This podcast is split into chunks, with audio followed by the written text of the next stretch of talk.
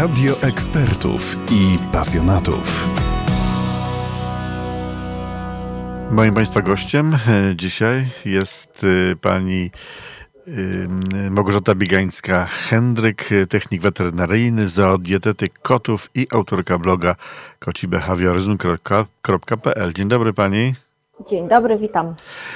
Zapraszamy dzisiaj na czwartkową rozmowę z kotem, a tematem tej naszej rozmowy jest dzisiaj jak zaopiekować się kotem na wakacjach. Zbliżają się wakacje i czy, co, czy trzeba temu poświęcić faktycznie dużo czasu i czy jest to dość skomplikowane? Na pewno trzeba temu poświęcić uwagę, taką świadomą uwagę, e, żeby dobrze sobie wszystko zaplanować, ponieważ e, mamy kilka opcji, z których możemy w takiej sytuacji skorzystać. Możemy na przykład o temu kotu zapewnić opiekę dochodzącą kogoś, kto jest z naszej rodziny. Ale przepraszam, Pani Małgorzato, przepraszam, czyli tam mówimy o sytuacji, w której wyjeżdżamy i nie zabieramy kota. Tak, ale możemy również przygotować kota do tego, żeby zabrać go ze sobą na wyjazd. Ponieważ są koty, które są w stanie jeździć ze swoimi opiekunami, ale to jest rzecz, którą trzeba się zająć zdecydowanie z wyprzedzeniem.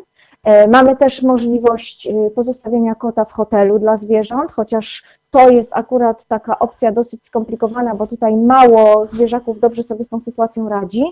E, no i jest jeszcze opcja wynajęcia tak zwanego pet-sittera czy pet-sitterki, czyli osoby, która profesjonalnie zajmuje się e, udzielaniem takiej opieki zwierzętom podczas wyjazdów opiekunów i wtedy taka osoba przychodzi do nas do domu, mimo tego, że nie jest to nikt znajomy, to jest to normalna usługa komercyjna i ta osoba naszym zwierzakiem pod naszą nieobecność się zajmuje. Więc mamy tak naprawdę cztery opcje, z których możemy skorzystać. Powiem szczerze, że mnie najbardziej zainteresowała ta babysitter, ale to jak pani powiedziała, pet, pet sitter, bądź pet-sitterka, podejrzewam. E, czy, e, czy to są jakieś e, takie osoby, które mm, jakoś tak specyficznie, specyficzny mają stosunek do kotów, że koty je na przykład akceptują? Bo koty sobie wybierają wśród ludzi, których akceptują lub nie. Czy one muszą tak. być jakieś specjalne, czy mają właśnie specjalne jakieś takie predyspozycje do tego? Na pewno muszą mieć y, dużą wiedzę na ten temat, czyli y, to, że ktoś ma kota, nie wiem, 10 lat i po prostu się nim opiekuje, to nie są wystarczające kwalifikacje do tego, żeby tak po prostu zająć się komercyjnie opieką nad cudzymi zwierzętami. Pet powinien znać podstawy behawioru, powinien być doskonale biegły w kociej komunikacji, powinien radzić sobie z rozwiązywaniem sytuacji kryzysowych, powinien być bardzo kreatywny, żeby wymyślać różnego rodzaju rozwiązania, kiedy na przykład kot, nie wiem, nie będzie chciał jeść albo y, będzie wykazywał jakieś objawy chorobowe, wtedy taki pet musi również zapewnić y, doraźną opiekę weterynaryjną, czyli móc tego kota zabrać do lecznicy na badania, E, PECITER również e, powinien mieć e, informacje, z, jakby posiadać wiedzę i umiejętności w zakresie aplikowania leków czy suplementów, jeżeli kot, nad którym przejmuje się opiekę, przyjmuje jakieś środki w sposób ciągły.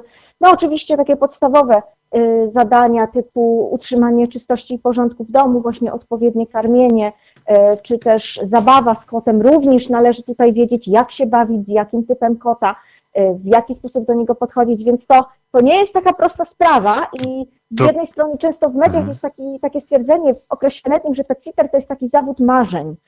No a ja uważam, że to jest przede wszystkim zawód obarczony olbrzymią odpowiedzialnością, bo nie dość, że taka osoba bierze na siebie odpowiedzialność za nasze zwierzę, to również za cały nasz dom i cały nasz majątek nieżywy.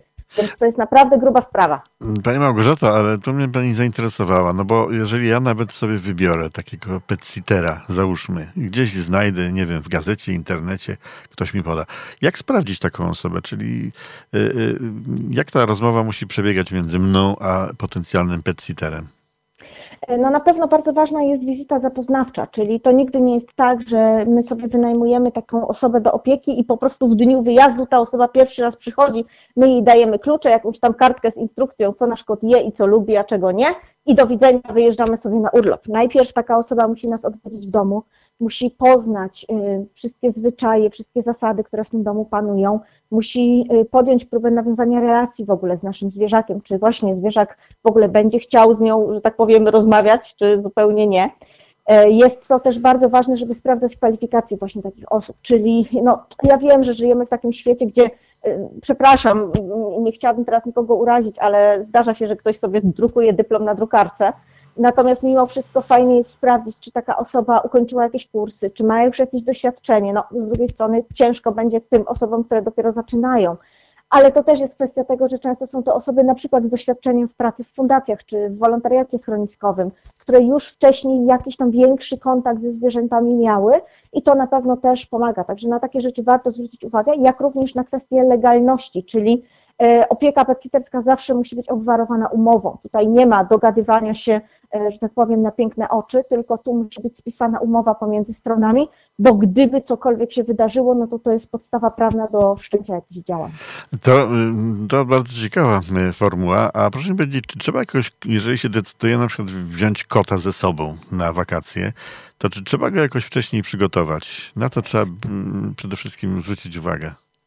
E, to nie może być tak, że nasz kot y, na przykład 10 lat siedział w domu i praktycznie nie opuszczał tego miejsca poza jakimiś tam okazjonalnymi wyjazdami do lecznicy i nagle my wpadamy na pomysł, że o super, weźmiemy go ze sobą na wakacje i to będzie świetna rozrywka, ponieważ takie zwierzę w większości przypadków przypłaci to olbrzymim stresem.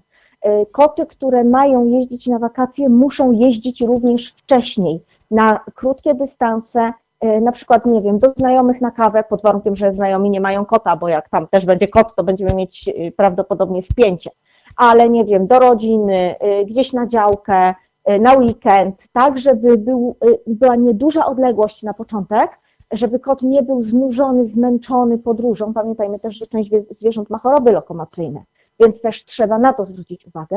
No i takie stopniowe przyzwyczajenie kota do tego, że on opuszcza dom, idzie w jakieś inne miejsce, tam nic złego się nie dzieje, wręcz przeciwnie, może nawet jest fajnie, może idziemy gdzieś, nie wiem, na szelkach na smyczy, na spacer, może e, kot może tam sobie poeksplorować jakieś nowe przestrzenie, po czym wraca do domu i wszystko jest, wraca do starego trybu, to dopiero po takim treningu, który naprawdę powinien trwać no, kilka miesięcy, żebyśmy mieli pewność, że nasz kot się do tego przyzwyczaił, to dopiero po czymś takim możemy zabrać go na wakacje. I pamiętajmy jeszcze o jednej rzeczy. Jeżeli zabieramy kota ze sobą na wakacje, to zabieramy cały jego ekwipunek, czyli kuwetę, drapak, miski, zapas jedzenia, zapas żwirku.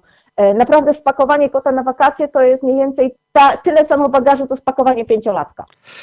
I ostatnie pytanie a propos tego hotelu, o którym Pani wspomniała, e, bo te wszystkie rzeczy, o których Pani tutaj powiedziała, to czy w podobny sposób trzeba zachować się wybierając e, hotel i oddając na przykład e, swojego kota do hotelu? Na pewno trzeba się zastanowić nad wyborem miejsca i sprawdzić warunki najlepiej osobiście, czyli nie bazować na zdjęciach w internecie, i jakichś tam wpisanych opiniach, tylko po prostu przejechać się wcześniej do tego miejsca, do tej placówki i zobaczyć, poprosić o pokazanie, w jakich dokładnie warunkach będzie nasze zwierzę. Ponieważ ja sama kiedyś trafiłam do hotelu zupełnie przypadkiem, gdzie e, od frontu była piękna recepcja, a na zapleczu po prostu klatki, do których wkładano zwierzęta, ustawione jedna na drugiej. To absolutnie nie są warunki, w których chcielibyśmy, żeby nasze zwierzę spędzało czas, kiedy my jesteśmy poza domem, prawda? Więc koniecznie sprawdzić warunki, E, no i też w przypadku hoteli e, ważne jest to, czy są to tak zwane hotele bezklatkowe, czyli czy zwierzęta są we wspólnej jednej przestrzeni, czy też są to na przykład hotele, gdzie e, są pomieszczenia, w których jakby każdy kot dostaje własny taki mikropokój. Więc tutaj też trzeba to sprawdzić, bo mm, też hotele mają swoje wymogi, co jest bardzo ważne, dotyczące na przykład stanu zdrowia zwierząt, badań, które musimy zapewnić kotu przed przyjęciem jak również wiele hoteli ma wymóg podawania jeszcze w domu łagodnych środków uspokajających, takich suplementów, żeby kot był bardziej, że tak powiem, zrelaksowany już w momencie przyjazdu, jak również opiekun zapewnia zwykle te środki również na czas pobytu kota tam, żeby po prostu minimalizować stres. Także jest tutaj trochę obostrzeń i trzeba się z tym wcześniej zapoznać. Bardzo ładnie Pani to powiedziała, że kot po takich e, o środkach powinien być bardziej, musi być bardziej zrelaksowany. No, to ładnie zabrzmiało. Na to liczymy. Dziękuję bardzo. E, myślę, Dziękuję. że to e, dość duża dawka wiedzy dzisiaj dla tych, którzy chcieliby zdecydować się i wyjechać z kotem albo bez na wakacje. E, moim Państwa gościem była pani Małgorzata Biegańska-Hendryk, e, technik weterynarii, zoodietetyk kotów i autorka bloga kocibehawioryzm.pl. Dziękuję Pani bardzo i Do usłyszenia. Do usłyszenia.